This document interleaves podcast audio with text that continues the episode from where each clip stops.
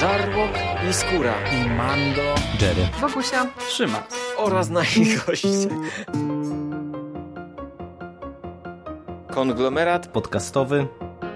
Wasze ulubione podcasty w jednym miejscu.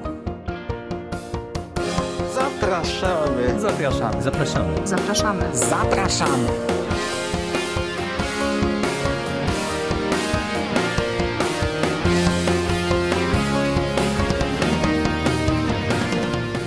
Witamy w konglomeracie podcastowym, czyli na platformie, która zbiera wszystkie Wasze ulubione podcasty w jednym miejscu.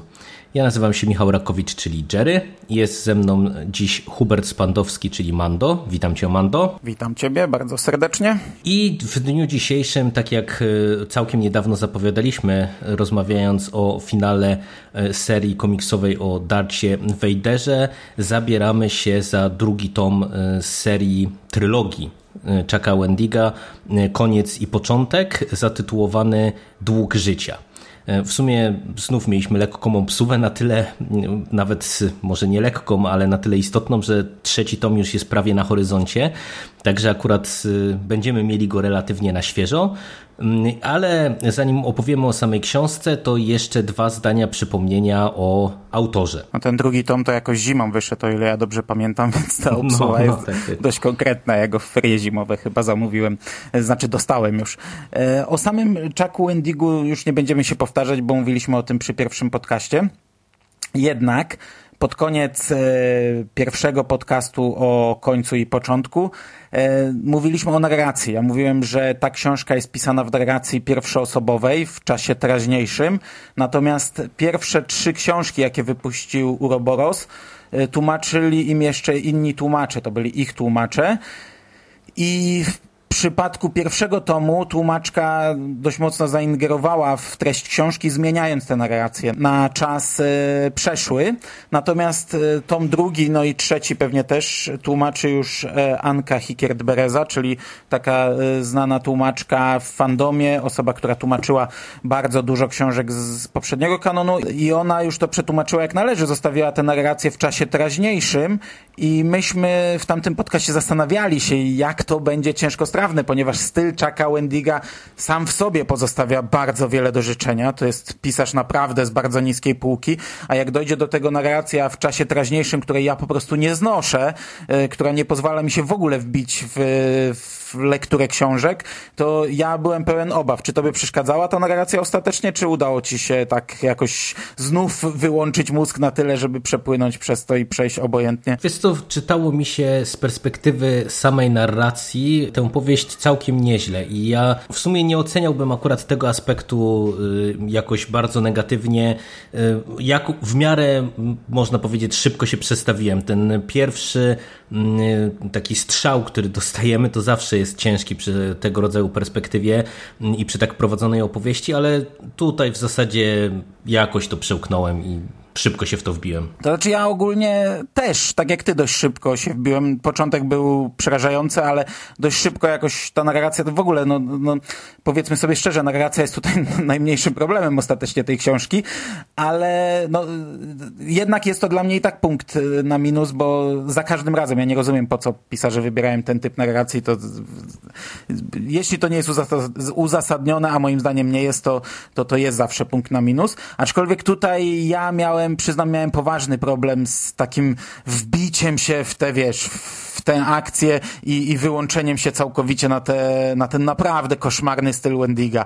E, w pierwszym tomie u mnie to zadziałało. Ja mówiłem o tym, że czytałem pierwszy tom dwa razy i za każdym razem tak pierwszy rozdział, dwa pierwsze rozdziały to była katastrofa, jakbym czytał jakiś fanfic, a potem, wiesz, się wbiłem w to całe tam kosmiczne bum bum piw paw i jakoś płynąłem przez tę książkę. Tutaj ta narracja jest tak poszarpana, to znaczy ta opowieść jest tak poszarpana, że ja nie mogłem się wbić i ciągle na to zwracałem uwagę i po prostu tak jak przy pierwszym tomie może tego nie wypunktowałem, tak tutaj Wendick jest pisarzem koszmarnym. Przecież to, w jaki sposób on pisze, już pomijając urwane wątki i w ogóle nielogiczności fabularne, ale styl jego. Przecież on używa tutaj co chwilę wyrazów takich dźwiękonaśladowczych. Myśmy z Ingiem strasznie się nabijali gdzieś na samym początku, jak bohater rzuca e, krzesłem w okno i jest napisane brzdęk. Wiesz, nie jest napisane, że krzesło rozbija okno, tylko brzdęk, nie? My się z tego nabijaliśmy, ale później tego jest mnóstwo. Przecież w drugiej połowie to ja cholery dostawałem, bo tam co chwilę są powtórzone wyrazy i to trzy razy powtórzone. Na przykład przykład, nie wiem, sonda strzela do Łukiego na Kashiku i jest szast, szast. Kilka stron dalej imperialny drapie się po brzuchu i normalnie jest napisane skrop, skrop, skrop. No. Temin naprawia Bonesa i jest szczęk, szczęk, szczęk. Takie rzeczy tutaj są. Łuki skacze, y, gdzieś tam sobie skacze i jest szu. No, no przecież to, to ja, ja nie wiem, kto coś takiego przepuszcza, kto, to, to, to fanfiki internetowe, jakby tak były napisane, to by zostały zgnojone. Ten człowiek po prostu pisać nie umie i ja w, przy tym tomie cholernie na to zwracałem uwagę i ja miałem gigantyczne problemy, żeby tutaj w ogóle utrzymać się przy tym tomie, e, wiesz, żeby go czytać. Ja co chwilę znajdowałem wszystko inne, tylko żeby tego nie robić. I, i, i to jest pierwszy punkt. A drugi punkt właśnie, to do czego teraz przejdziemy, to poszarpana fabuła, która absolutnie nie ułatwiała. No i to jest ten punkt, który mnie zdecydowanie bardziej wybijał e, niż ta sama e, narracja w czasie teraźniejszym, dlatego że Narzekaliśmy trochę na to już przy, przy pierwszym tomie, chociaż y, tak jak ja pamiętam, to w zasadzie ta nasza ogólna ocena, ona i tak była chyba powyżej tak, przeciętnego tak, takiego konsensusu. I, i, I, pamiętam, że y, ten pierwszy tom, zasiadając do lektury, ja wspominałem dobrze i, i ogólnie mm, naprawdę byłem pozytywnie nastawiony do tego, co możemy dostać y, tutaj w trakcie tego tomu drugiego. Natomiast to, jak niestety marnym pisarzem jest Wendick, to widać nie tylko już po, po samym jego stylu, ale właśnie po tym, jak on bardzo mm, problematycznie ułożył sobie całą tę opowieść, bo niestety ta poszarpana fabuła, ta mnogość wątków, mnogość postaci, mm, zmiany perspektyw, zmiany planet y, i tak dalej, i tak dalej, to wszystko powoduje, że y, naprawdę tę powieść się czyta bardzo ciężko. Skoki czasowe, wrzucanie nas gdzieś w środek nagle akcji, bo tak też czasami jest tam gdzieś w pewnym momencie skacze, nagle z rozdziału na rozdział skaczemy o miesiąc, i my jesteśmy wrzuceni w ogóle w środek wydarzeń i, i, oni nam tłumaczą, co się wydarzyło gdzieś tam dopiero w trakcie rozdziału. Y, I takie rzeczy wybijają, takie rzeczy cholernie mm, w połączeniu z tym wszystkim, co ty wymieniłeś, y, źle wpływają na lekturę tej książki. Oj, zdecydowanie, a, a ja jeszcze dopowiem jedną rzecz bardzo ważną, bo e, te, wiesz, te, tego rodzaju zabiegi, czyli właśnie taka poszarpana fabuła z różnych punktów widzenia, e, ona by mogła zadziałać w rękach pisarza, który panuje nad całą opowieścią, w tym sensie, że wiesz, ma rozpisane wszystkie poszczególne punkty, takie kluczowe i umie tak zazębić poszczególne wątki, żeby to miało sens. Natomiast u, tutaj to się po prostu rozłazi tak bardzo i tutaj jest tak dużo jakichś mniejszych lub większych nieścisłości, e, jakichś urwanych wątków, które w ogóle nie powracają, e, albo takich zabiegów e, jak mnie zirytował y, najbardziej w sumie te, te, ten manewr za, przez niego zastosowany w finale pierwszego tomu, gdzie tak na dobrą sprawę, wiesz, tam mieliśmy sytuację taką, że ta opowieść była y, prowadzona w miarę spójnie od punktu A do punktu B, po czym nagle w finale coś się dzieje, mamy przeskok tak naprawdę i czytelnik y, przyrównując go trochę do widza filmowego ma takie poczucie jakby mu wycięli 30 minut z, z, z jakiegoś filmu i, i tu po prostu dostajemy i musimy przyjąć na wiarę, że coś się wydarzyło. No i tutaj tego rodzaju zabiegów mm, jest bardzo dużo, e, a, a ponadto mm, wydaje mi się, że on tutaj sobie zaplanował taką naprawdę bardzo misterną e, intrygę w zamierzeniach, no ale po prostu y, to, jak ta y, akcja jest prowadzona i to, jak te poszczególne mm, elementy układanki y, są nam podawane, w jakich momentach i do czego to wszystko w końcu prowadzi, no to w mojej ocenie to było naprawdę bardzo, bardzo słabe i, i, ja nie wiem, czy, czy on będzie w stanie się wykaraskać z tego w trzecim tomie i jakoś to wszystko wyprostować. No właśnie pierwszy tom y, niby był liniowy, on też miał mnóstwo skoków i takich pokazania wydarzeń z różnych punktów widzenia, ale chodzi o to, że pierwszy tom mimo wszystko był dość prostą historią. Y, my tam obserwowaliśmy to z, z różnych... Oczu różnych bohaterów, ale wszystko dążyło do tego, żeby ci bohaterowie połączyli się w drużynę, która ma przeżyć swoją przygodę, tutaj powalczyć z głupim imperium. To było prościutkie, ja rozumiem, czemu to się wielu osobom nie podobało, ale ja właśnie tam miałem coś takiego, że jak już wsiąkłem, to, to ta historia mi płynęła. Teraz mamy już tę drużynę zbudowaną, ona trochę się zmieniła swój kształt, znaczy doszedł jeden komandos e, rebeliancki, Jom Barel i z jednej strony spróbujmy tak w ogóle ułożyć, o czym jest ta książka. Z jednej strony mamy właśnie przygody tej drużyny. Oni zaczynają, tutaj mamy krótki przeskok czasowy, nie wiem ile to się może dziać po pierwszym tomie. Miesiąc, kilka miesięcy maksymalnie. Oni zaczynają od tego, że są drużyną, która wyłapuje e, imperialnych. Wyłapuje ich, sprowadzają je do władz republiki, oni trafiają przed sąd i mamy całe długie wprowadzenie tam na, nie wiem, na 15% książki, właśnie jedna akcja, e, pierwsza akcja, w, e, w której oni biorą udział. Potem dowiadujemy się, że e, Han Solo zaginął że e, ten cały jego plan z pierwszego tomu plan odbicia Kashika, no się rozpieprzył. Jego, ci, ci, których on wziął jako swoich pomagierów, wystawili go. Czubaka trafił do więzienia, Han Solo zaginął, nie wiadomo gdzie jest. Dowiadujemy się, że Leia to, to, chyba nie jest spoiler, jest już jego żoną, co też tak naprawdę mnie trochę wkurzyło, bo to jest takie wydarzenie dość ważne, które w tym momencie w nowym kanonie zostało potraktowane jak coś kompletnie nieistotnego, bo my się dowiadujemy, że oni hajtnęli się na Endorze. Mhm, nie wiem dokładnie. kiedy, bo przecież z komiksu Rozbite Imperium wiemy, że tam, nie wiem, jedna noc była chyba po tej bitwie i Han zaraz wyleciał gdzieś tam na kolejną bitwę, także oni między jedną bitwą a drugą gdzieś tam znaleźli księdza chyba na Endorze i się hajtnęli, e, co już mnie trochę wkurza, bo to takie wydarzenie, które wolałbym, żeby trochę było gdzieś tam ważniej potraktowane. No i jako, że Republika absolutnie nie chce zająć się Hanem i nie chce zająć się Kashikiem, to Leia zwraca się do naszej drużyny i początkowo to wszystko, do, to w zasadzie do końca to już tak, tak wygląda. Oni i ich zadaniem w tej książce jest odnalezienie Hana. Gdy odnajdują Hana, to stwierdzają, że odnajdą z nim Czubakę.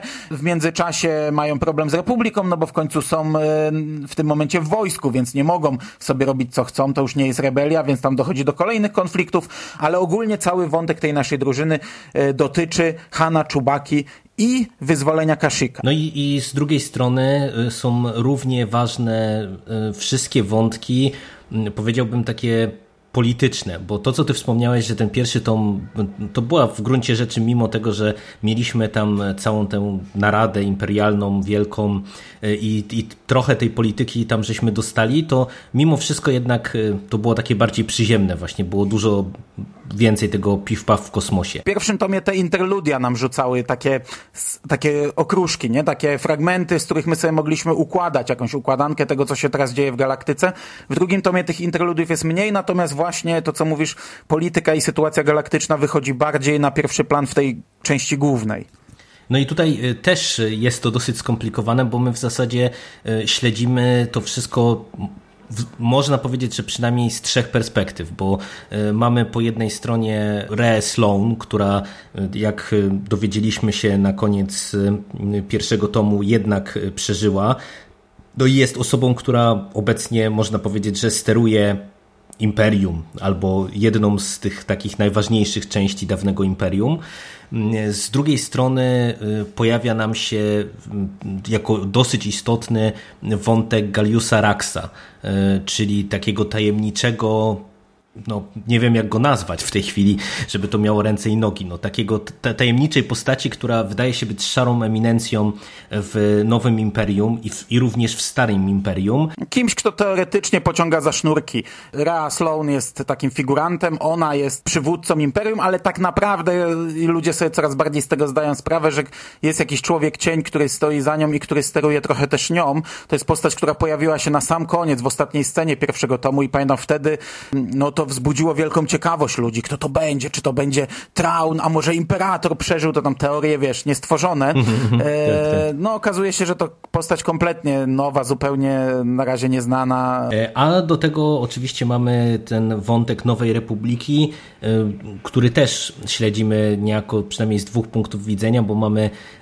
wątek Lei, która trochę się buntuje przeciwko temu, że Nowa Republika no, jest na drodze ku demilitaryzacji. To też jest wątek, który się pojawia w nowym kanonie dosyć często mm, i no, nie decyduje się chociażby na działania zbrojne na Kaszyku, ale też w wielu innych systemach.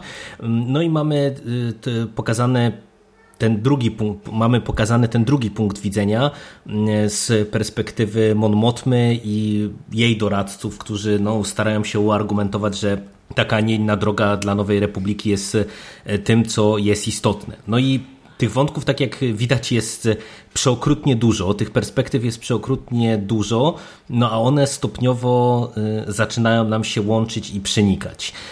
E, I, I to jest trudna książka do opowiedzenia z tego punktu widzenia, bo tutaj naprawdę mm, Wendig e, prowadzi tę opowieść bardzo często tak, że serwuje nam w ramach e, w zasadzie wszystkich tych wątków różnego rodzaju twisty. Takie, które mają czytelnika zaskoczyć i, i wybić. Niektóre te twisty są prostowane bardzo szybko, jako takie jakieś zmyłki, niektóre no, pozostają twistami, mamy być w szoku. Jeszcze inne tak naprawdę no, na tym etapie nie do końca są wyjaśnione, z czym mamy do czynienia. No i powiedz mi, bo w sumie gadamy już dosyć długo, jak ci się ogólnie podobało to wszystko, no bo sama narracja mówi, że trochę cię wymęczyła. Dyskutujemy, że ta fabuła jest mocno rwana. No jak oceniasz dług życia? No, narracja i styl nie wymęczył mnie, gdyby fabuła mnie wciągnęła. fabuła mnie nie wciągnęła, więc zwracałem uwagę na takie pierdoły. I są tu rzeczy, które mi się podobają. Na przykład to, co powiedziałeś o budowaniu nowej republiki. To oczywiście jest, jest głupie, ta, ta cała demilitaryzacja e, nowej republiki, ale tutaj ta książka rzuca nam już dużo światła na e, sytuację polityczną, jaką zobaczymy w, zobaczyliśmy w siódmym epizodzie, w Przebudzeniu Mocy. No bo tutaj już e, mamy to zderzenie e, ideologizmu, rebelii, która jeszcze tkwi w, w, w księżniczce Lei, te, tego wiesz, tego ratowania galaktyki z, z realizmem, z, z twardą polityką, którą reprezentuje Mon Mothma i, I to mi się podobało nawet, że już mamy zarysowany ten konflikt. To nam pokazuje to, że właśnie za te 30 czy ile lat Leja będzie kierować ruchem oporu, a Nowa Republika będzie gdzieś tam działać gdzie indziej jako rząd, że to będą dwie oddzielone frakcje, e, co, czego film nam nie tłumaczył, a tutaj mamy już taki zalążek tego i to dość mocny zalążek.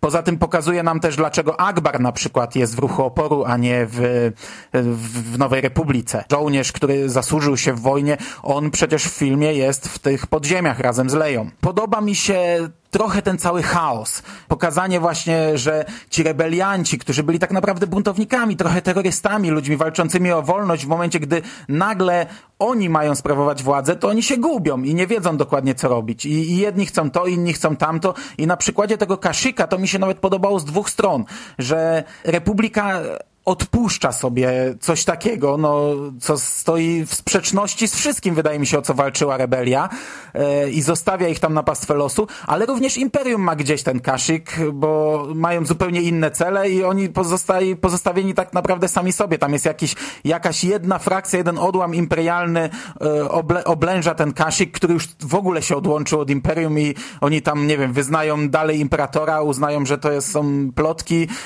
e, że Imperator zginął no i oni po swojemu w ogóle tam wprowadzają swoje zasady i to taki, taki pokazuje, obrazuje chaos, jaki nastąpił w galaktyce i ta część mi się nawet podobała. Ta część gdzieś tam daje zalążek do fajnego poprowadzenia tego dalej, tego wątku właśnie Leia kontra Mon Mothma.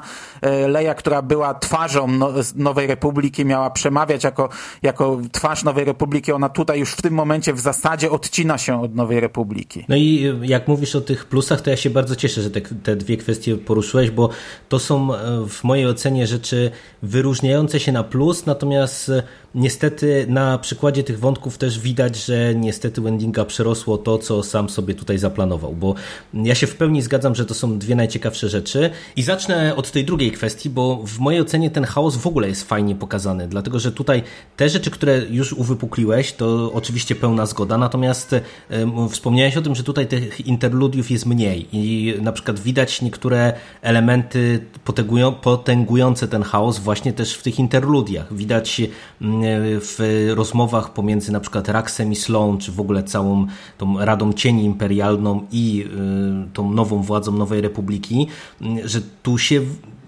ta sytuacja po tej wielkiej wojnie w ogóle bardzo skomplikowała, w tym sensie, że jednak y, to nie jest tylko kwestia tego, że Nowa Republika nie do końca jest w stanie ogarnąć to wszystko, a, a Imperium staje się podzielone i, i tak jak mówisz, pojawiają się różne odłamy, ale też przecież, y, nie wiem, nagle się okazuje, że y, jakieś tam syndykaty przestępcze próbują przejąć władzę w niektórych układach, piraci przyjmują władzę w niektórych układach i tak dalej, i tak dalej. I to jest rzecz bardzo ciekawa, bo to pokazuje, że y, ta polityka, z której tak się śmiano na przykład, nie wiem, przy prequelach, y, która no, gdzieś tam od mhm. wielu lat jest bardzo istotnym elementem Gwiezdnych Wojen, to, to jest, y, czy to może być ciekawy wątek, no, no bo tutaj to aż się prosi naprawdę o to, żeby to jakoś rozwinąć.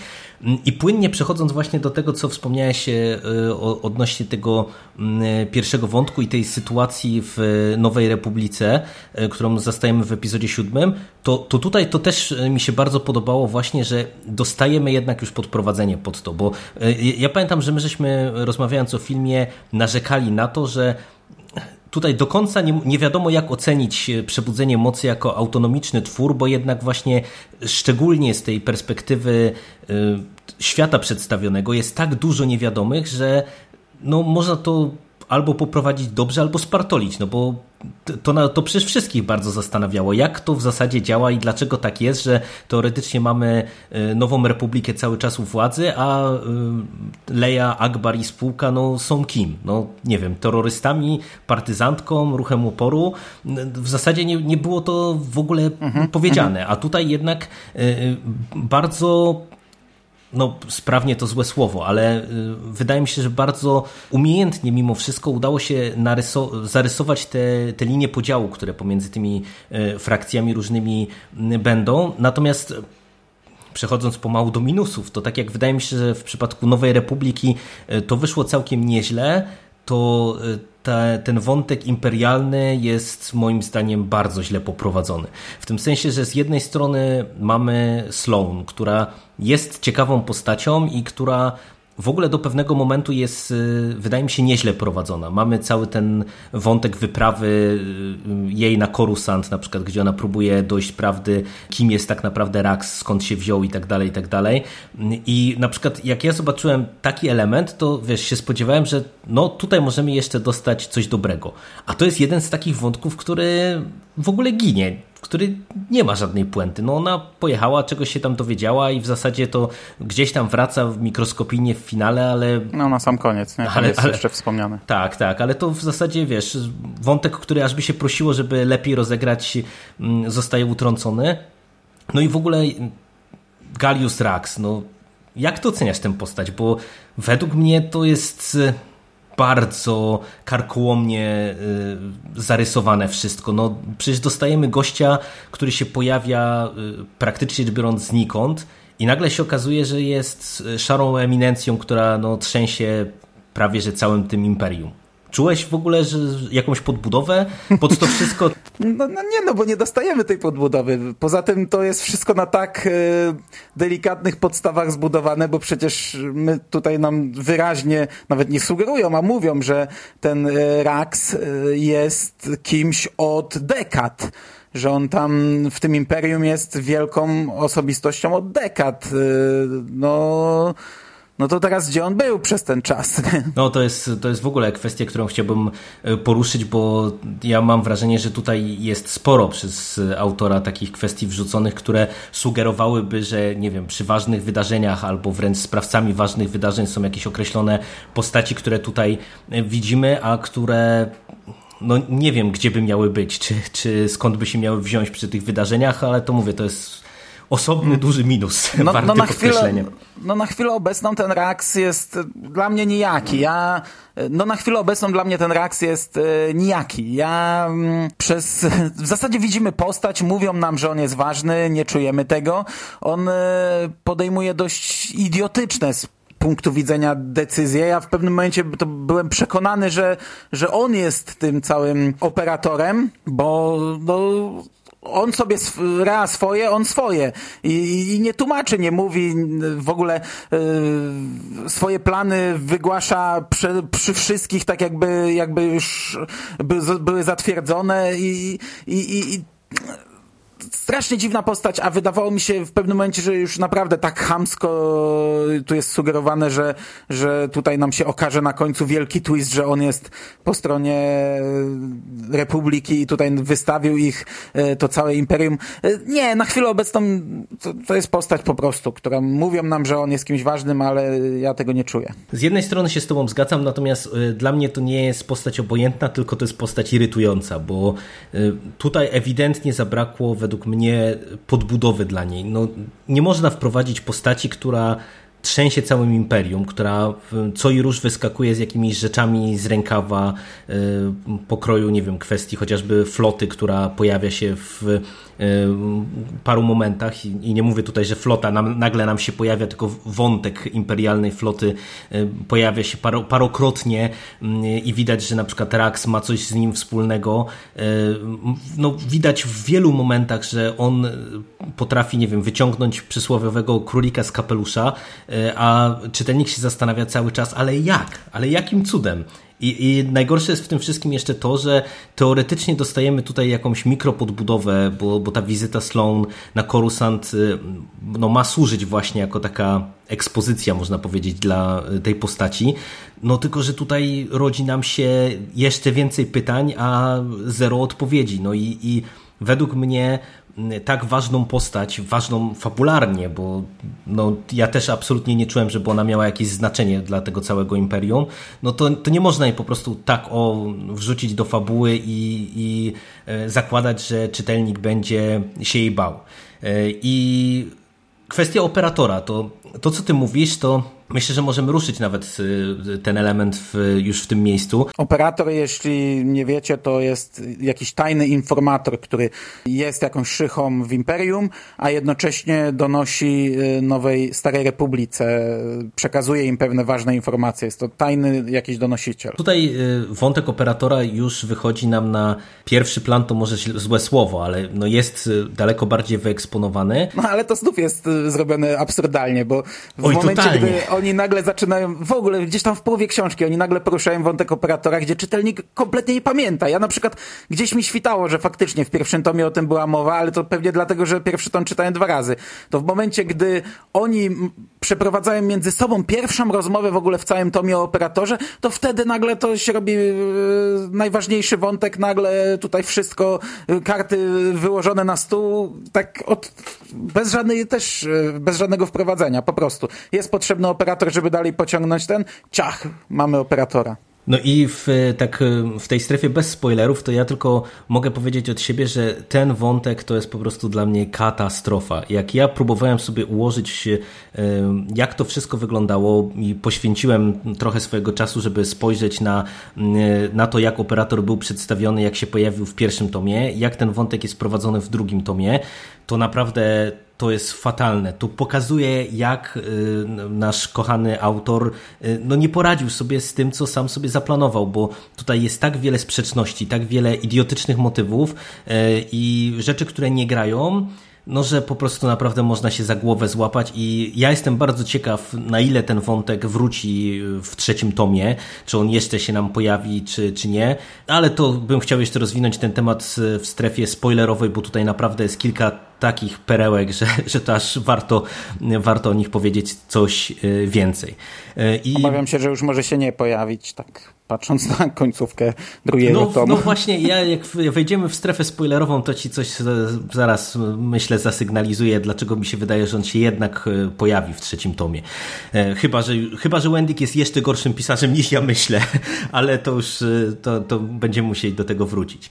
E, I tak jak rozmawiamy o tych elementach raczej mimo wszystko na razie y, pozytywnych, przeszliśmy do tych elementów negatywnych, no to powiedz, jak Ci się podobały te pozostałe wątki, bo na razie się skupiliśmy na tym takim, powiedziałbym, makrowątku, czyli całej tej polityce, która no chyba jest mimo wszystko ty, tą najciekawszą rzeczą z punktu widzenia końca i początku, tym bardziej, że ona y, naprawdę sporo podbudowuje pod nowe epizody.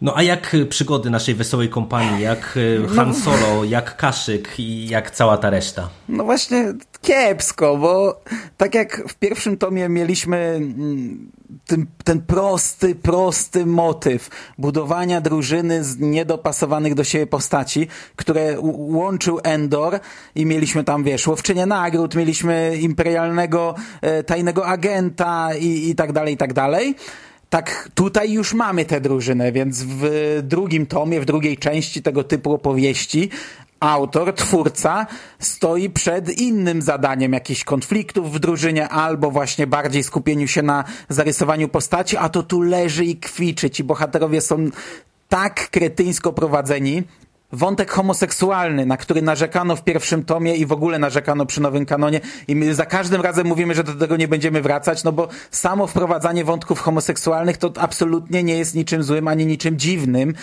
a, a wracamy do tego w prawie każdej recenzji, bo po prostu to, co mówiłem przy pierwszym tomie, ten autor nie umie pisać relacji międzyludzkich, nie umie pisać wątków miłosnych, nieważne czy są to wątki homoseksualne czy heteroseksualne, bo i te i te tutaj leżą i kwiczą.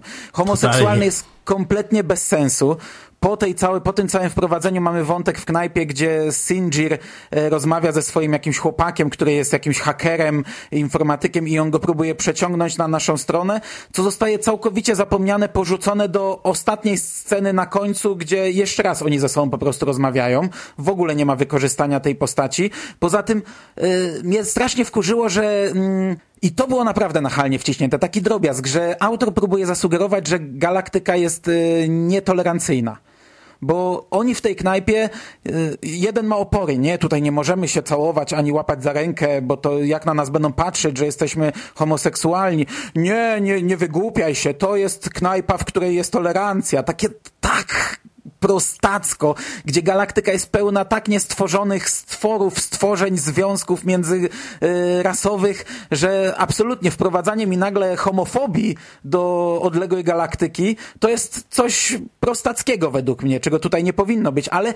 spójrzmy na wątek heteroseksualny, gdzie mamy no, tą całą ten to jest dopiero koszmarny. Z tym Jomem, Jomon, tak będę na, tak, go nazywał, tak, nie tak. wiem jak to się czyta. Mhm. No ich pierwsze zbliżenie seksualne to po prostu ja pitole, co to się dzieje? Jest zasugerowane, że jadą, lecą statkiem, w którym w zasadzie wszyscy siedzą jak w puszce, jak sardynki w puszce, że tam nie ma miejsca. Ci się zaczynają bić, a nagle zamykają za sobą drzwi i zaczynają się bzykać. I oni wszyscy siedzą i najpierw słyszą tę walkę między nimi, jak się tam trzepią po pyskach, a za chwilę słyszą, jak oni tam się, się fikołki odprawiają i, i lecą sobie dalej. No, to, jest tylko początek, a, a co dalej się dzieje z nimi, to, to wcale nie, nie poprawia sytuacji. A jeszcze weź jeszcze, jak mówimy o relacjach międzyludzkich, dołóż do tego na przykład wątek Nory, który jest poprowadzony po prostu też w mojej ocenie katastrofalnie źle e, przez, przez większość czasu. I, i tutaj naprawdę no, ka każdy element, e, jeżeli chodzi o te związki miłosne, to jest po prostu naprawdę Wow, ja przecierałem momentami oczy ze zdumienia, mm -hmm. że mhm. można to aż tak źle robić, nie? A cały rozwój postaci też jest absurdalny, bo te postacie, one są niektóre na takim rozdrożu.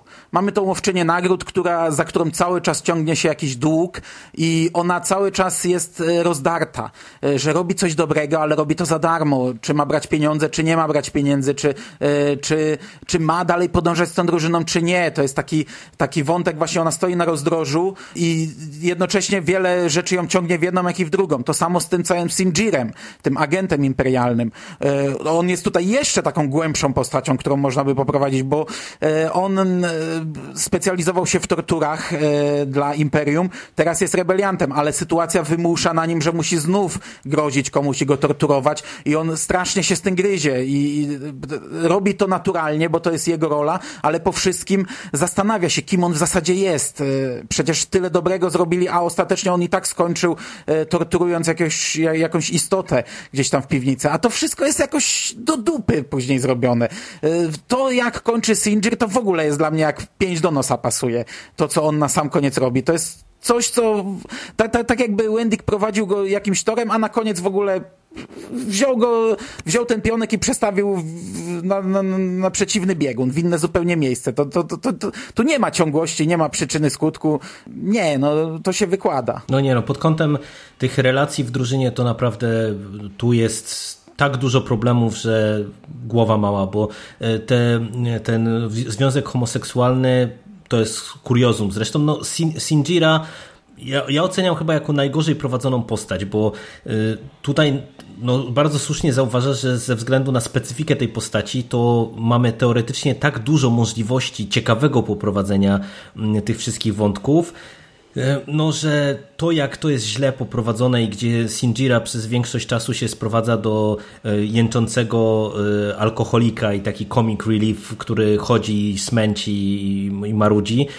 no to jest dla mnie no, strzał w stopę jakich mało. I, I ten jego związek, który, który jest beznadziejnie poprowadzony, i relacja na przykład jego z Jas, no bo oni mhm, też gdzieś są jakimiś takimi przyjaciółmi, którzy niejako czy próbuje nam się zasugerować, że oni niejako przez to, że jedno i drugie właśnie jest na tych rozdrożach, no to można powiedzieć, że oni mają większą taką nić porozumienia niż cała reszta ekipy, która no jest jednak bardziej idealistyczna.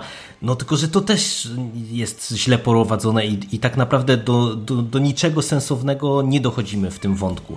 No i ta końcówka, no ja się w pełni zgadzam, że te, pewne decyzje, które e, on podejmuje w finale, no to to tak naprawdę w ogóle wyrzucałem nam cały ten e, rozwój postaci do kosza i to e, i pod kątem właśnie takim, takim związkowym, no bo przecież ja pamiętam, że my żeśmy też ten wątek poruszali w pierwszym tomie, że e, dużo, dużo było takiej krytyki tych, tych elementów homoseksualnych przy pierwszym tomie, ale tam myśmy jakoś to trochę właśnie próbowali bronić, że to jest właśnie ta nieumiejętność jego opisania mm, po prostu relacji mhm. międzyludzkich, ale w tym przypadku to, je, to już dla mnie to się przestaje bronić, bo naprawdę wszystkie elementy te homoseksualne w tym tomie, no to jest po prostu rzecz, która jest zrobiona jak szczeklisty, na zasadzie, że okej, okay, wstawimy postać homoseksualną, ale ona nic nie robi, nic z tego nie wynika, nie ma, nie ma pokazanej żadnej relacji pomiędzy tymi postaciami, a ten jego partner to jest w ogóle sprowadzony wow, no do powiedziałbym, że y, y, prawie robota, który ma odwalić określone czynności i zniknąć na, na całą powieść. No i później przecież też te wątki te, tej przemiany wewnętrznej, które jakoś są, są tam teoretycznie prowadzone, no to, to finał nam to psuje, bo, bo naprawdę ja liczyłem na to, że dostaniemy coś przynajmniej w tym elemencie ciekawego. Zwalone są wątki moim zdaniem też pomiędzy Norą a Teminem, bo, bo to też mógłby być fajny wątek, no bo wiesz, no matka z synem, którzy się nie widzieli przez lata, y, jeszcze cały czas to piętno w postaci braku ojca, no liczyłem na to, że tutaj może przynajmniej na tak teoretycznie prostym gruncie y, Wendyk się nie wyłoży, a i tak się wyłożył, bo jak się pojawia w którymś momencie mm, jakby dodatkowa postać, y, y, można powiedzieć pomiędzy nimi z przeszłości, to motywacje działania Temina to ja po prostu zgrzytałem zębami. Nie wiem, czy ciebie to nie, nie Ale irytowało. On w ogóle nie? w tym tomie jest nędznie napisany, bo on zaczyna dobrze. Jako pilot, e, który ratuje dzień, jako pilot, który już podejmuje własne decyzje. E, tam są te przemyślenia matki, że kurczę, przecież on strzela odruchowo w zasadzie do tych tajów, gdzie są tam ludzie i zabija tych ludzi. Jako członek drużyny, który już ma nawet jakieś plany i, i, i gdy jedna osoba ma tajemnicę, na przykład przed resztą drużyny, to okazuje się, że Temin o tym wiedział. I on jest na samym początku taką postacią trochę jak z jedynki, gdzie on był w jedynce sam i umiał sobie radzić. A potem nagle Temin znika w zasadzie ze sceny. Ja przez większość tomu zastanawiałem się, gdzie jest ta postać. Bo on zostaje sprowadzony do takiego płaczka, który tęskni za tatusiem i, i, i tyle. Relacje Nory też się zgadzam, że cały wątek Nory jest y, kretyński, tylko że tutaj ciężko mówić bez dużych spoilerów o tym, ale jej wątki miłosne, dwa, które tutaj się przewijają, pierwszy jeszcze budził nadzieję u mnie. No, to, Nie wiem, czy to, to można tak. powiedzieć, z kim ona tam Tak, myślę, że to nie jest jakiś tam wielki spoiler. No bo tutaj zaczyna się zarysowywać wątek miłosny między Norą a Wedge'em. Wedge jest bardzo ważną postacią, zawsze był ważną postacią w kanonie. E, w filmach występował, w starej trylogii występował we wszystkich epizodach. Grał mikrorulkę, ale to była taka postać, która bardzo została rozbudowana i dla fanów Wedge jest ważną postacią, także e, nie, nie wierzę, że na przykład on zostanie zminimalizowany w nowym kanonie. Myślę, że to będzie dalej ważna postać, która się będzie rozwijać.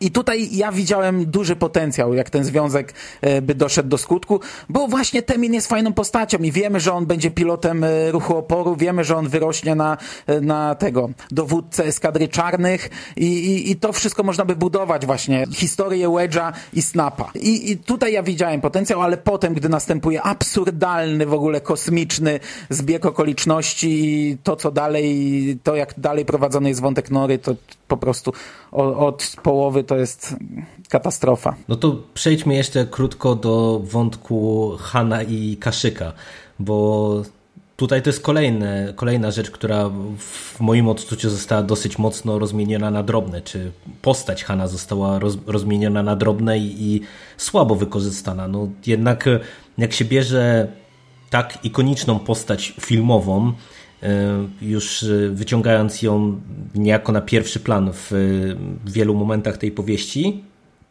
no to trzeba mieć jakiś pomysł, e, jak, jak to rozegrać. A tutaj, no nie wiem, jakie były odczucia twoje, zaraz mam nadzieję, że, że opowiesz, ale też to wypadło bardzo słabo i, i nazbyt został tutaj Han mm, sprowadzony do, do takiej postaci, która też trochę no, wyrzuca sobie określone rzeczy niepotrzebnie z jednej strony, z drugiej strony śmieszkuje te, tak jak to on śmieszkuje, e, ale, ale to wszystko jest tak źle zbalansowane, tak nieumiejętnie poprowadzone, te, te wątki na linii Han Czubaka i cały ten wątek tego, e, te, tego, tej walki o wyzwolenie Kaszyka że, że też mi to bardzo mocno ciążyło. Znaczy ja tutaj nie mam chyba aż tak potężnych zastrzeżeń. Ja się ogólnie bardzo cieszyłem, jak Han się pojawił, bo y, po tym całym festiwalu absurdalnych pomysłów, no poczułem, że stoję na stałym gruncie i, i dostaję, wiesz, st jakiś stały punkt, który znam, rozumiem i lubię.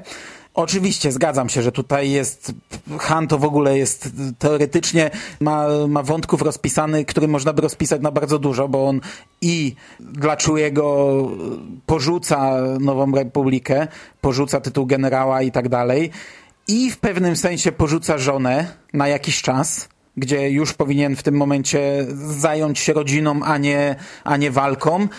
I chyba pierwszy raz w nowym kanonie ten dług życia tytułowy wychodzi gdzieś tam, zostaje wyciągnięty, bo filmy nam nigdy nie mówiły, dlaczego Czubaka y, jest y, razem z Hanem. No oni byli przyjaciółmi, byli, pilotami, ale ta ich relacja nie była jakoś zbudowana, a stary kanon nam zbudował dług, który miał Czubaka, e, bo tam Han uratował mu życie, a Łuki byli, mieli tam swój taki kodeks i, te, i tak dalej.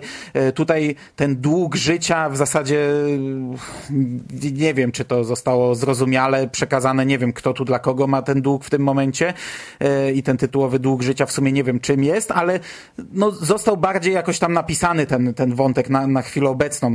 To jest jedyny na razie miejsce, gdzie, gdzie mamy w nowym kanonie rozpisany trochę tą przyjaźń, że to jest coś więcej poza, poza wspólnym pilotowaniem statku. To jest kolejny taki element właśnie, o których ja wspominałem, że mamy podbudowywane pewne rzeczy, e, które się rysują, ale dla mnie to mimo wszystko jest też kolejna, kolejny taki element tej układanki, który miał potencjał, ale nie został do końca wykorzystany. No zobaczymy jeszcze, y, jak to zostanie poprowadzone dalej. No i też w tych całych walkach ich jest, ten cały wątek walki na Kashiku też jest o tyle kiepski, że tam jest pomysły są z kapelusza, często absurdalne i i działające o tak, no bo na przykład ten ich cały abordaż na Gwiezdny Niszczyciel, oczywiście tutaj sam Han zdaje sobie sprawę, że jest to plan po prostu absurdalny, nie? I, a, że... a, w ogóle nie, nie, nie wiem, czy zwróciłeś uwagę, e, tak, przepraszam, wpadnę ci w słowo, że tu ja odebrałem to jako takie mikro nawiązanie do komiksów, gdzie Han w którymś momencie rzuca, że spokojnie już kiedyś to robiłem, czy, czy jako, jakoś tak, tak, takie zdanie o takim sensie, jak już właśnie realizują ten idiotyczny plan. A to w tym momencie może aż tak nie odebrałem, ale ten plan ogólnie jest kretyński, no bo oni jadą sobie stateczkiem, w którym mają pająki z kaszyku, no ale no niszczyciel to jest, nie wiem, kilkudziesięciotysięczna załoga, obsługa, no co może zrobić tam ile? Pięć pająków? Y, zabić wszystkich na Gwiezdnym Niszczycielu, a potem co oni zrobią? W pięciu wystrzelają te pająki, bo kilkadziesiąt tysięcy imperialnych nie dało rady zabić kilku pająków. Y, no, ogólnie przejęcia Gwiezdnych Niszczycieli to nie jest dobry pomysł. To ani w komiksie nie wypadło dobrze, ani w książce nie wypada dobrze, ani nigdy, nigdzie nie wypadnie dobrze, bo jest to y, absolutnie nieprawdopodobne, nielogiczne i, i, i złe. A jak już mówisz o nawiązaniach do komiksów, to ogólnie to też ja traktuję na plus, że w, w tej książce trochę rzeczy widzimy, które widzieliśmy już gdzie indziej, bo jest motyw więzień. Oczywiście to nie jest, jest to więzienie, które mieliśmy w rebelianckim więzieniu, ale są to więzienia niemalże identyczne, budowane przez jakiegoś speca od więzień, opisywane niemalże dokładnie tak samo, więc można, myślę, z, z dużą dozą prawdopodobieństwa powiedzieć, że to on stoi za budową rebelianckiego więzienia, które mieliśmy w jednym z komiksów. Pojawia się postać z no, najsłabszego według mnie na razie komiksu Księżniczka Leja, no ale zawsze jest to jakieś e, połączenie komiksu z książkami. No oczywiście nie pierwsze, no bo sama Sloan też już występowała e, w Kejnanie e, w, w komiksie o, o rozgrywającym się w czasie po wojnach klonów, po, po czystce. No ale to właśnie pokazuje tą budowę. Mam nadzieję, że teraz w tym trzecim tomie też pojawi się, pojawią się nawiązania mocniejsze do utraconych gwiazd, chociaż z drugiej strony mogą spieprzyć nam tam te postaci. No zobaczymy, dokładnie tak. No to, to przejdźmy jeszcze do samego finału, bo tak jak wspomnieliśmy... Krótko, bezspoilerowo, był absurdalny. tak, tak, tak. tak. dziękuję, że, dziękuję, że mnie uprzedziłeś. tak, tak, tak.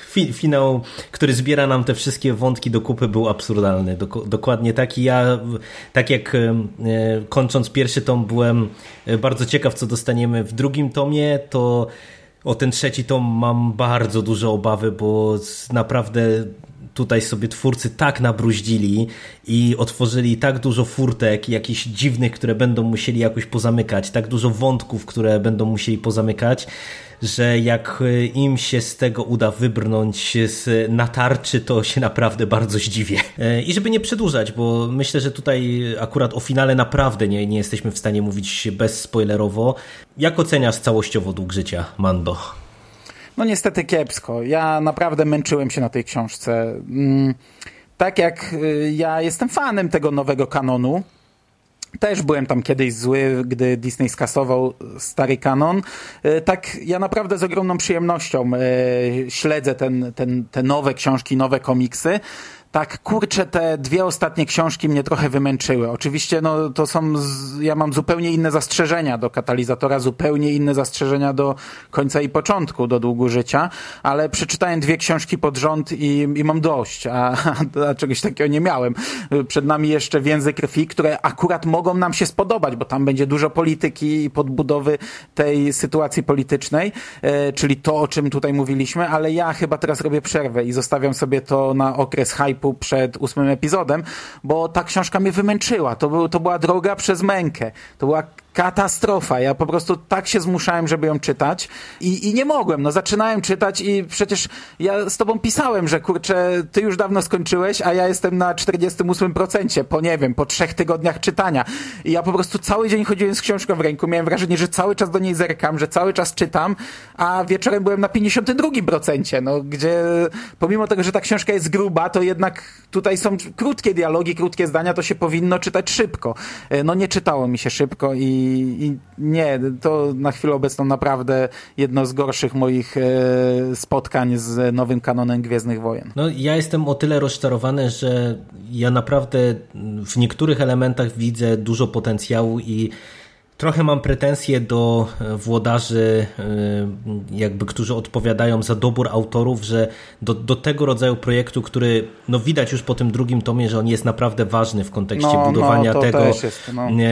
co, co dostajemy w nowych epizodach, e, wybrano twórcę, który sobie po prostu z tym nie poradził, mówiąc otwarcie, dlatego że tu naprawdę jest wiele elementów i wiele wątków, które mają bardzo duży potencjał, żeby zbudować ten świat i nam pokazać, e, co doprowadziło do tego, że po 30 latach e, od powrotu Jedi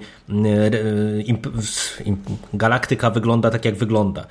No ale niestety na ten moment, no bo jeszcze zobaczymy, co dostaniemy w trzecim tomie, no wygląda na to, że większość tych wątków została koncertowo spapranych albo porzuconych w najlepszym wypadku. No i, i naprawdę ja mam z tym duży, duży problem.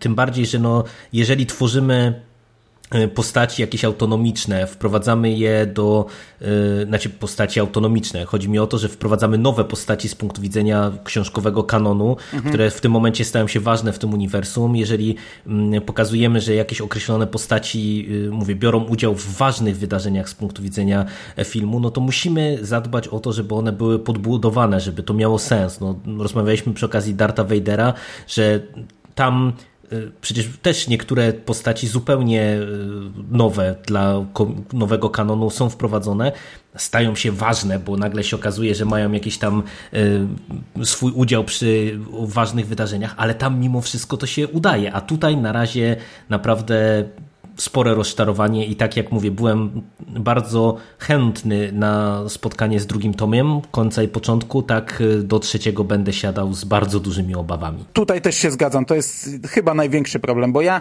jestem w stanie przełknąć bez problemu, jeśli Gwiezdne Wojny pisze marny pisarz, no bo to nie jest, to nie jest literatura z najwyższej półki, to są czytadła i może to pisać nawet taki człowiek o tak prostym stylu i tak prostackim stylu jak Wendick, ale jeśli dostaje y, trylogię, a to jest pierwsza seria w książkowym uniwersum, bo wszystkie inne to są pojedyncze tytuły.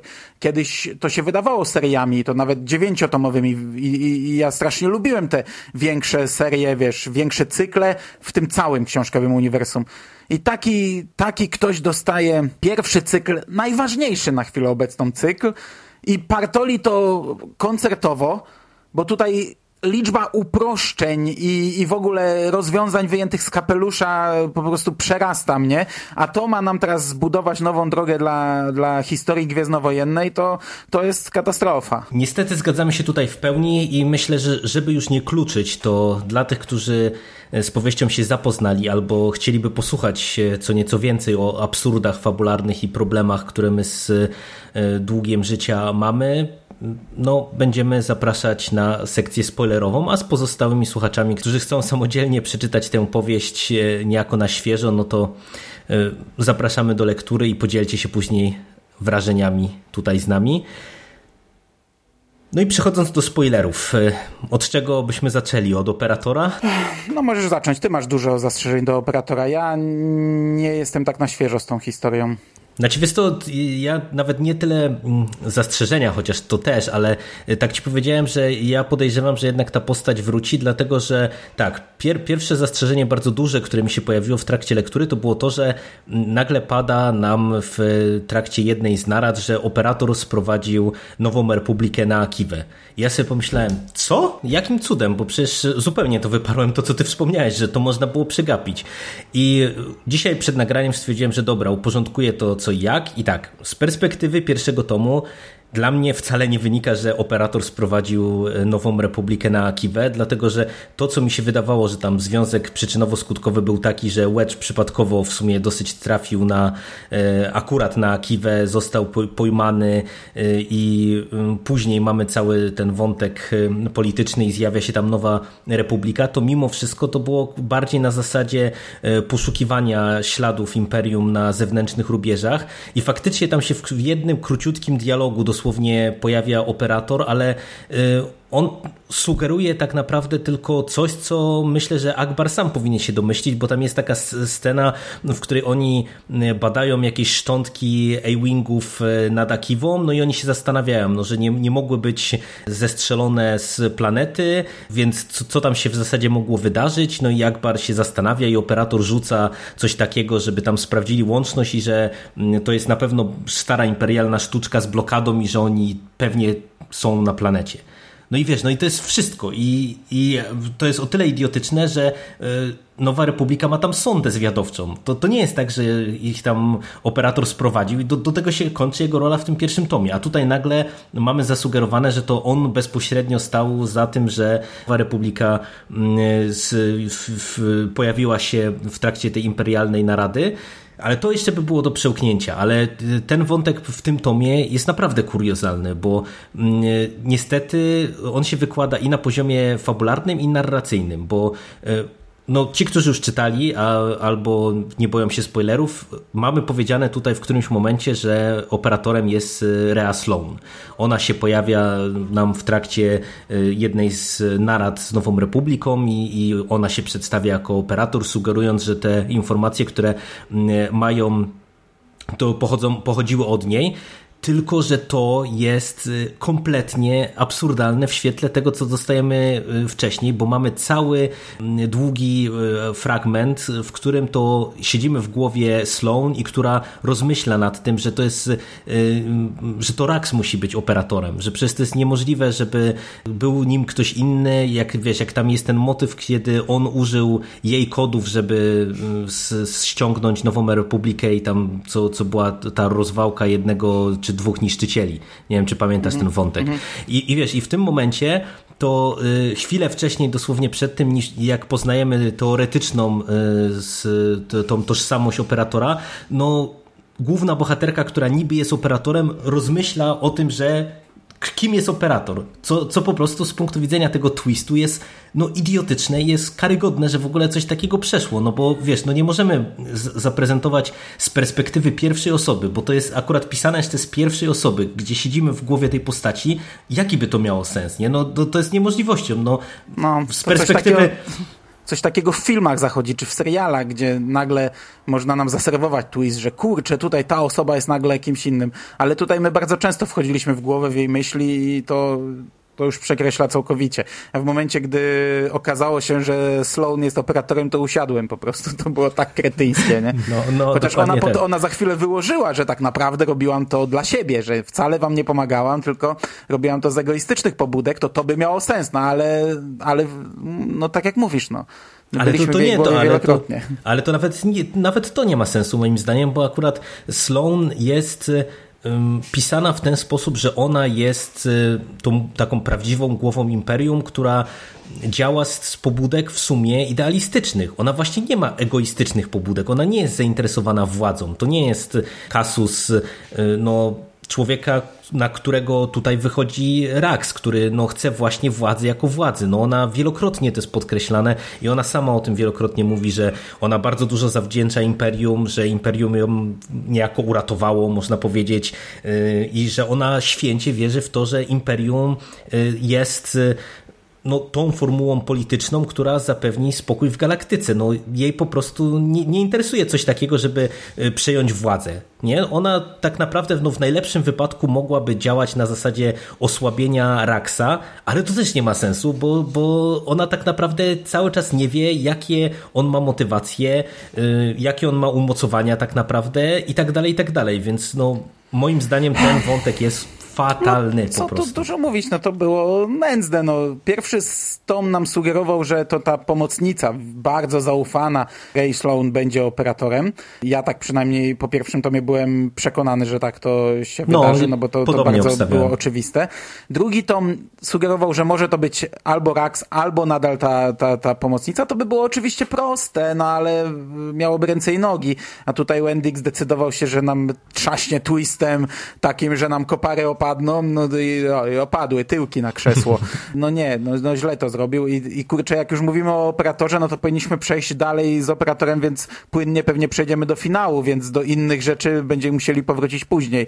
E, jeszcze za chwilę, no bo chyba, że teraz... Nie, nie, nie, to tak, tak, tak. No, możemy płynnie przejść do finału, dokładnie No tak. bo to, co potem się dzieje, chwilę po tym, jak ona mówi, że jest operatorem, to dla mnie też jest kretyńskie, no bo ona stwierdza, że że chce pogodzić imperium i, i rebelię, że chce doprowadzić do rozmów pokojowych. No i dobra, i te rozmowy pokojowe zostają zaplanowane, ale w jaki sposób ona przekonała resztę? To nie jest y, powiedziane w y, tym tomie. To zostało chyba całkowicie pominięte. I, jak wyglądała potem jej rozmowa, albo wcześniej jej rozmowa z Raxem, y, że ona będzie jednak dążyć do pokoju? To nie zostało w ogóle chyba tutaj. Znaczy tutaj to na tyle, na ile ja to zrozumiałem, to było bardziej zrobione na zasadzie właśnie gry Raxa, który, który no, ale jej to niejako jak to dał... Było? Ona poszła do Raxa i powiedziała połączę się z Republiką i zaproponuję... Nie, znaczy te, te, te, tego... Powiem, że jestem operatorem, a Rax co w tym momencie? Nie, Ty jesteś ten, operatorem? Ten, to... te, tego elementu nam w ogóle nie wyjaśniono. Tam było tylko zasugerowane e, coś takiego, że e, Rax ma e, plan i w tym planie ona właśnie ma doprowadzić niejako do tych rozmów pokojowych, na których wydarzy się coś. Tylko, że to, to jest jakby idiotyczne, ale z drugiej strony, bo można powiedzieć, że Rax ją prowadzi w ten sposób, że ona ma tam E, być na tych rozmowach pokojowych i on jej sprzedaje to, że oni zaatakują e, w momencie, kiedy te rozmowy pokojowe będą, będą prowadzone.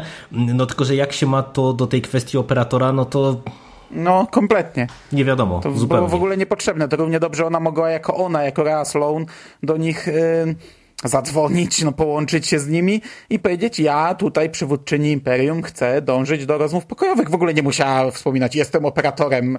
No to, to, to jakby wyciąć, tak, tak, jakby tak. wyrwać te kilka stron z książki, to to by więcej sensu miało. No ale a propos sensu, to ja największy, absolutnie największy problem mam z całą y, główną, wielką osią fabularną, no bo jak już wiadomo po lekturze, tutaj wszystkie te wątki, czyli kaszyk, czyli te więzienia, czyli porwanie czubaki e, i tak dalej, i tak dalej, to wszystko e, było wielkim, misternym planem Raxa, który jest chyba jednym z najbardziej absurdalnych planów w historii wszystkich złowieszczych planów, złowieszczych e, łotrów, jakie tylko dane nam było poznać we wszystkich mediach, bo to jest plan niemożliwy do egzekucji, w tym sensie, że ten plan jest tak absurdalnie przekombinowany. Tutaj mamy tak dużo rzeczy, które teoretycznie muszą wyjść, żeby to się wszystko zadziało, że yy, patrząc z perspektywy tego, co Rax tak naprawdę chciał osiągnąć,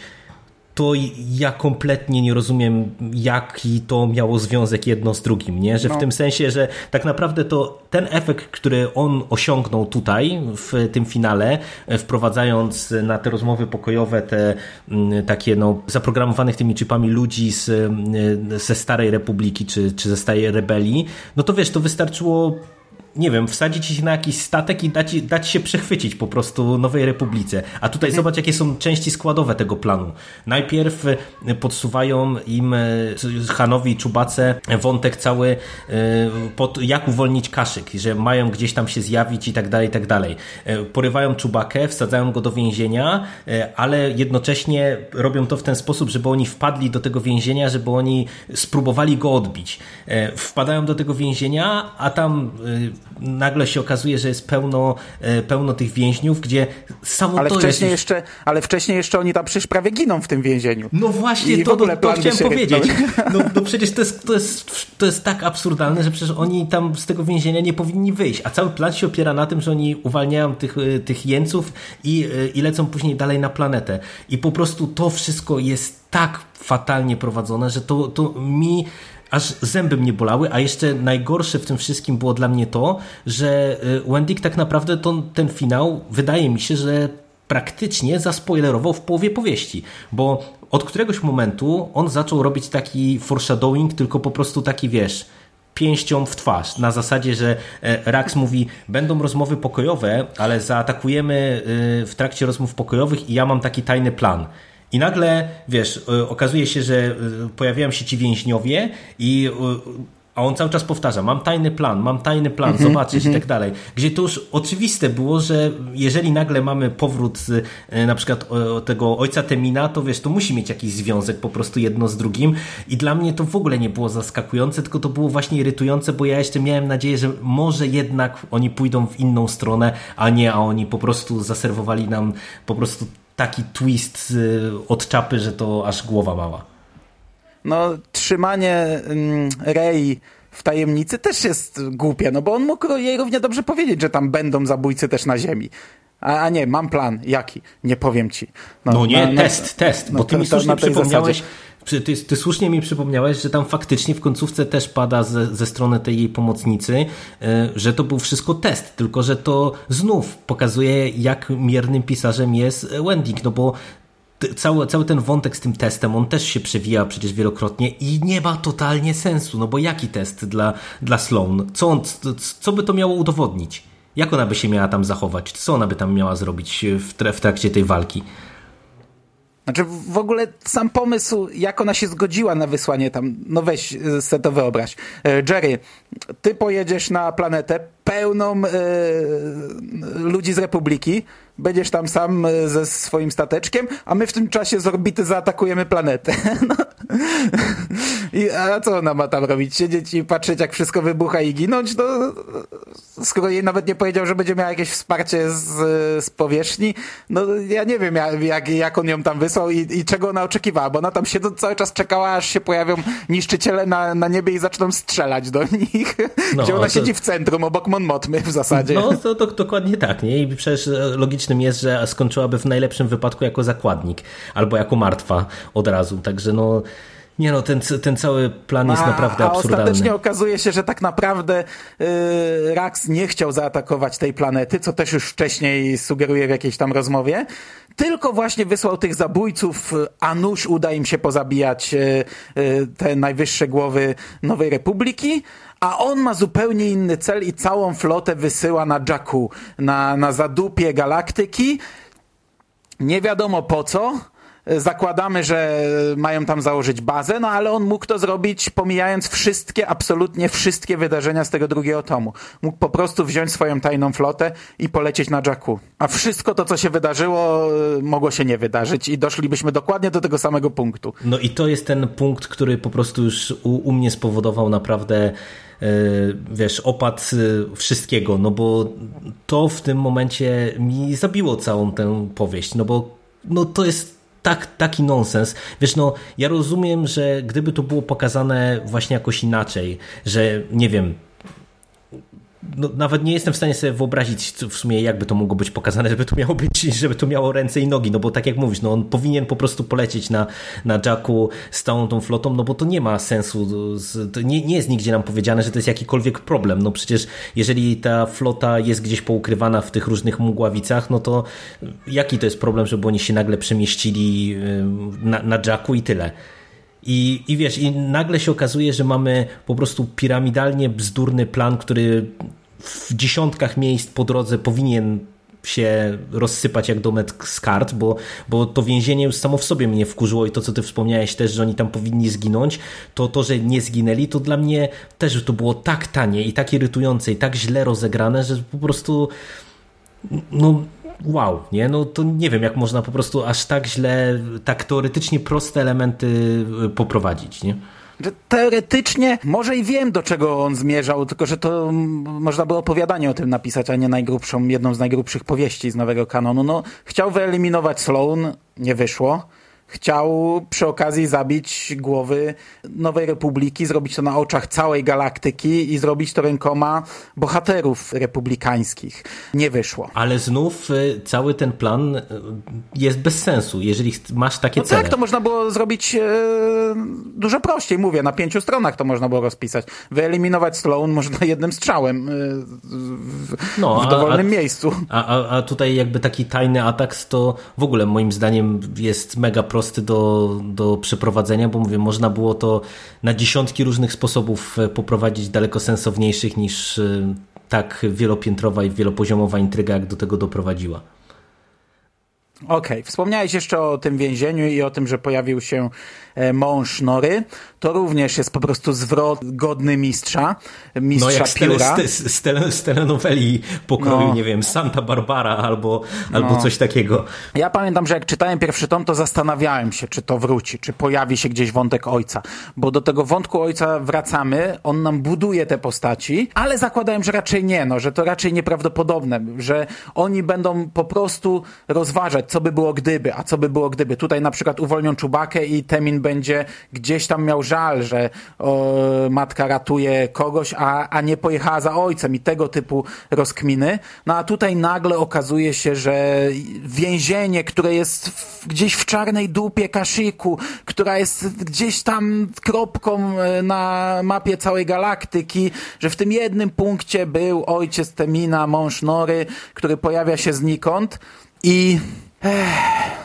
No i wtedy to już no, no, no, z jednej strony to w ogóle absurd całej sytuacji, ale to jak to jest dalej budowane, Jezus Maria, ja nie mogłem czytać tego rozdziału, jak oni wracają do, na tą planetę, tam ich wita cały komitet powitalny, czyli oni musieli się już połączyć, rozmawiać z Mon Motmą, natomiast nie uprzedzili ich o niczym. Leia nie wiedziała, że Han nie wróci, więc mamy budowany dramatyzm, jak ona czeka na Hana, wypatruje go, już ostatni ludzie schodzą z trapu, a Hana nie ma.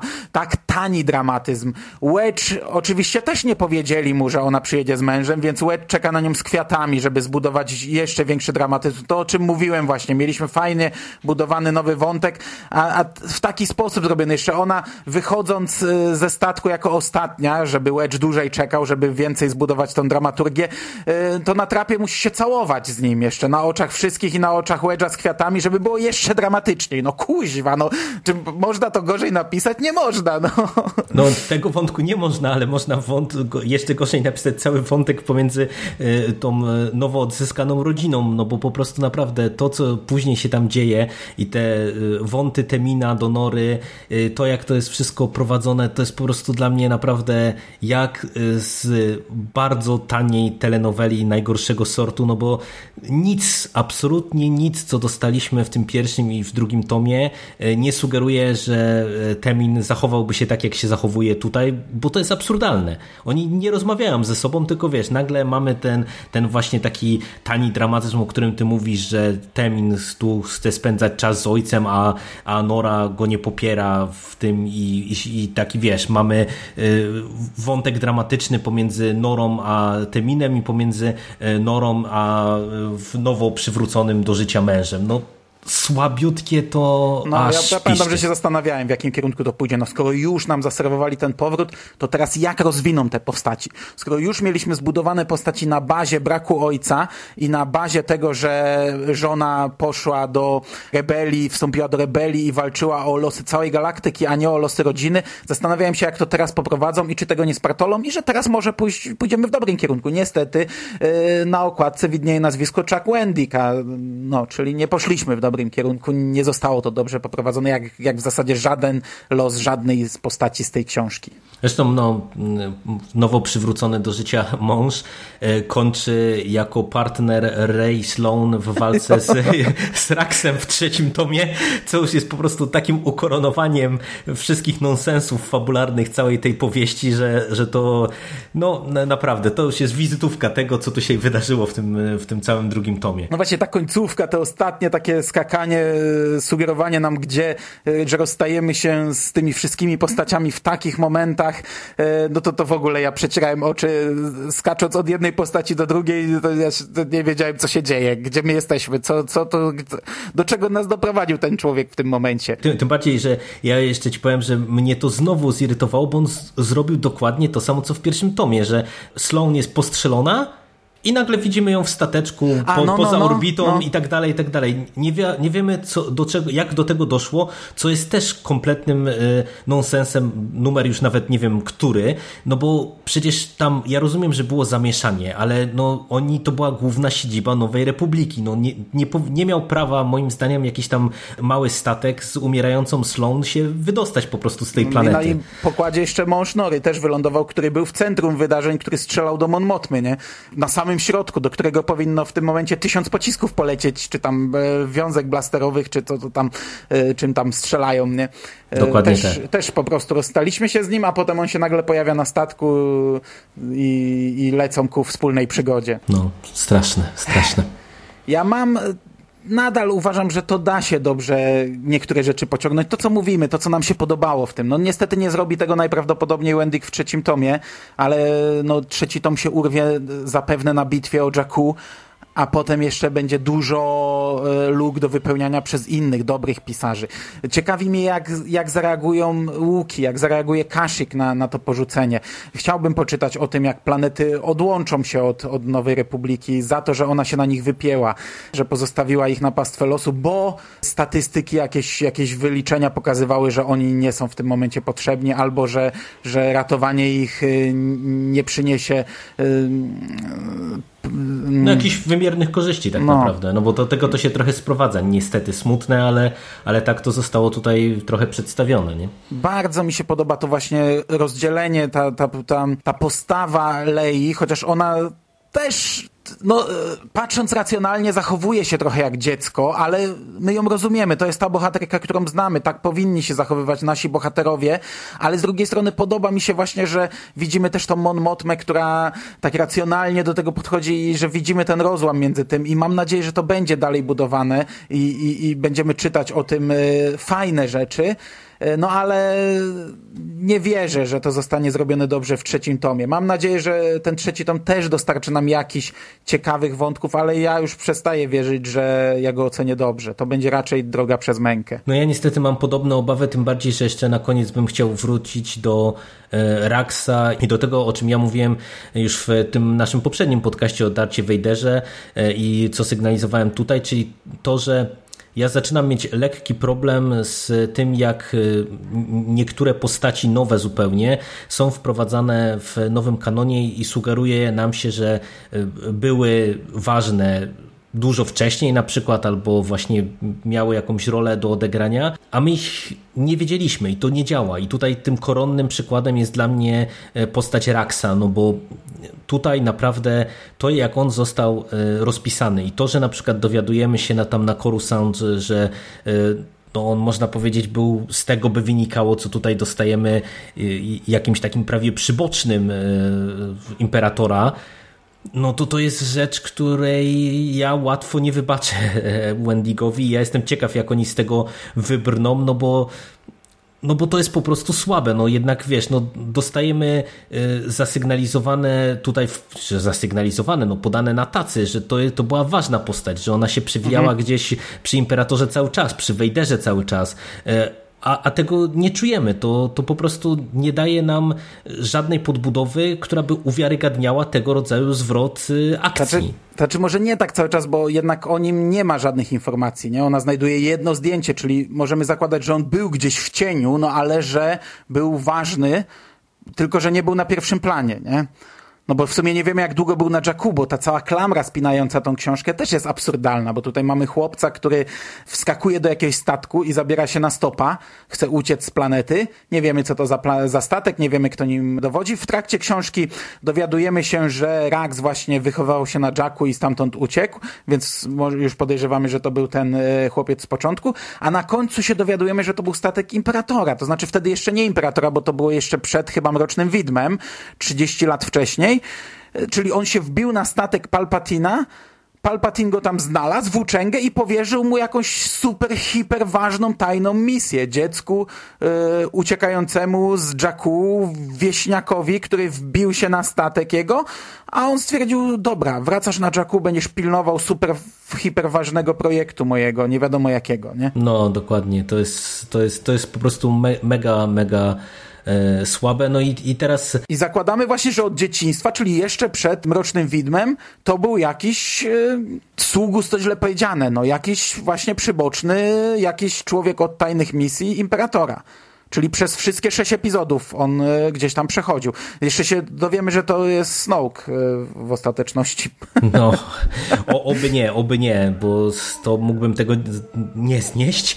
A, a tutaj to, co też e, ja sygnalizowałem, że ja mam właśnie problem z tym takim łączeniem niektórych wątków, to w ogóle to, jak Jacku urasta tutaj nagle do jakiejś super istotnej i ważnej planety, to też akurat z punktu widzenia tych nowych epizodów epizodów wydaje mi się słabe, no bo e, ani e, Utracone Gwiazdy nam nie sugerowały, że e, sama bitwa na Jacku, ona, ona ma aż tak fundamentalne znaczenie. Ona tam była tą, tą ostatnią bitwą, tą ostatnią potyczką, ale wiesz, ale tutaj to się zapowiada na to, że to będzie po prostu ta ta prawdziwa ostatnia bitwa z Imperium Galaktycznym, nie? gdzie będziemy mieli do czynienia pewnie z całą siłą Imperium po jednej stronie, z całą siłą Nowej Republiki po drugiej stronie. No tak, no e, Imperium ma zdechnąć chyba po tej, no, do, po tej no, bitwie. No tak, i, no, sam ale tytuł, wiesz, Kres Imperium, nie? no ale, ale, ale, ale po prostu... Y tutaj, tu, gdyby to się działo w jakimś, na, na, jakimś innym świecie, to pół biedy, ale nie, ale mamy to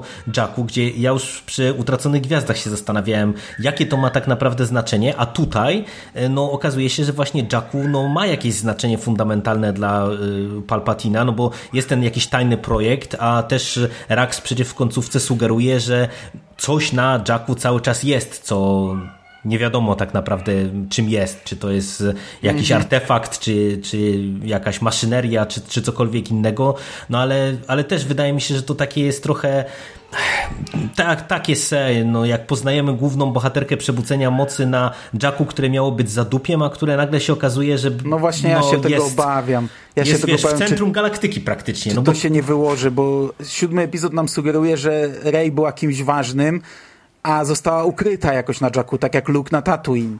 E, no Tatooine też przewijała się wszędzie w epizodach prawie wszystkich, ale nie była centrum świata, nie była ważną planetą, była zadupiem, które się po prostu przewija.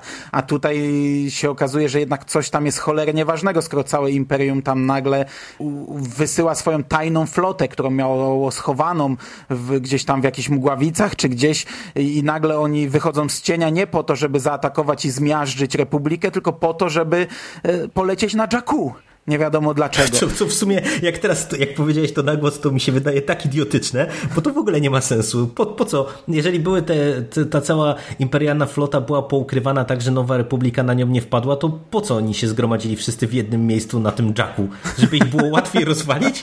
W sumie, w sumie na, na kartach książki to mi się tak nie rzuciło w oczy, bo może już za dużo tych wszystkich absurdów było, ale teraz naprawdę, jak usłyszałem to, jak to mówisz, to jest przecież też kolejna piramidalna, piramidalna bzdura i mówię, no to, to może być problem, bo dla mnie się tam na tym Jacku robi za duży tłok. Za, za dużo tego wszystkiego. No, a ukrycie Rey, a zapewne filmy nam zaczną tłumaczyć, kim była Rey i, i jak się znalazła na Jacku, to może się mocno gryźć z tym y, nagle wielkim konfliktem na Jacku. No ale zobaczymy, może nie, może jest jakiś pomysł, może ta ostateczna bitwa y, zakończy coś tam, y, co, co się w tym momencie rozgrywa na Jacku i to się stanie po prostu pustynna planeta, nie wiem, no, no, no, no nie no wiem. Zobaczymy, no. no. miejmy nadzieję, że przyjdzie nam przy okazji rozmowy o trzecim tomie, bo jak dobrze pójdzie, to może, nie wiem, za niespełna miesiąc już będziemy po lekturze i no, będziemy musieli odszczekać i powiedzieć, że nie, myliliśmy się. ludzie, chciał, ale nie ludzie, ludzie, ludzie słabej wiary, małej wiary, którzy tutaj zwątpili w umiejętności y, tworzenia fajnych historii przez Wendiga, a to jednak miało większy sens. Jak no, to się wykłada na etapie jednego tomu, to, to, ten cały misterny plan jego na trzy tomy, to pewnie będzie po prostu Uff, no to zobaczymy, zobaczymy. No ja pewnie przeczytam to szybko, bo teraz nadchodzi jesień, czyli zacznie się hype na film, więc e, zostały nam trzy książki, to czy dwie książki w tym roku, ale nam jeszcze więzy krwi, więc ja myślę, że te wszystkie trzy książki przeczytamy w najbliższym czasie i będziemy omawiać. Jeśli chcecie sobie posłuchać o końcu i początku w skondensowanej formie, to niedługo na kanale Ziemniaczane Pole Komisarza Sewa, mój kolega, o którym kilka razy już mówiłem, czy to na Facebooku, czy w podcaście, e, ma przygotować właśnie taki, taki filmik, w którym e, wyłoży fakty. To będzie spoilerowe zapewne, to nie będzie recenzja, tylko takie omówienie e, sytuacji, którą mamy w tych dwóch tomach, właśnie przed trzecim tomem, jakby ktoś na przykład czytał książki, a nie pamiętał, chciał sobie przypomnieć. Także jeśli chcecie sobie posłuchać w skondensowanej formie, o czym to jest, to odsyłam tam. Natomiast nam wyszedł absurdalnie długi podcast. Byłem przekonany, że my będziemy 30 minut maksymalnie o tym gadać. Nie wiem, czy ktokolwiek, komukolwiek to się będzie chciało słuchać. dziękuję Ci bardzo za rozmowę. No, również, również dziękuję. Dziękujemy słuchaczom. Mam nadzieję, że ktokolwiek z nami wytrwał do tego momentu. No i zapraszamy niedługo na kolejną dawkę Gwiezdnych Wojen. Do usłyszenia. Cześć. Cześć.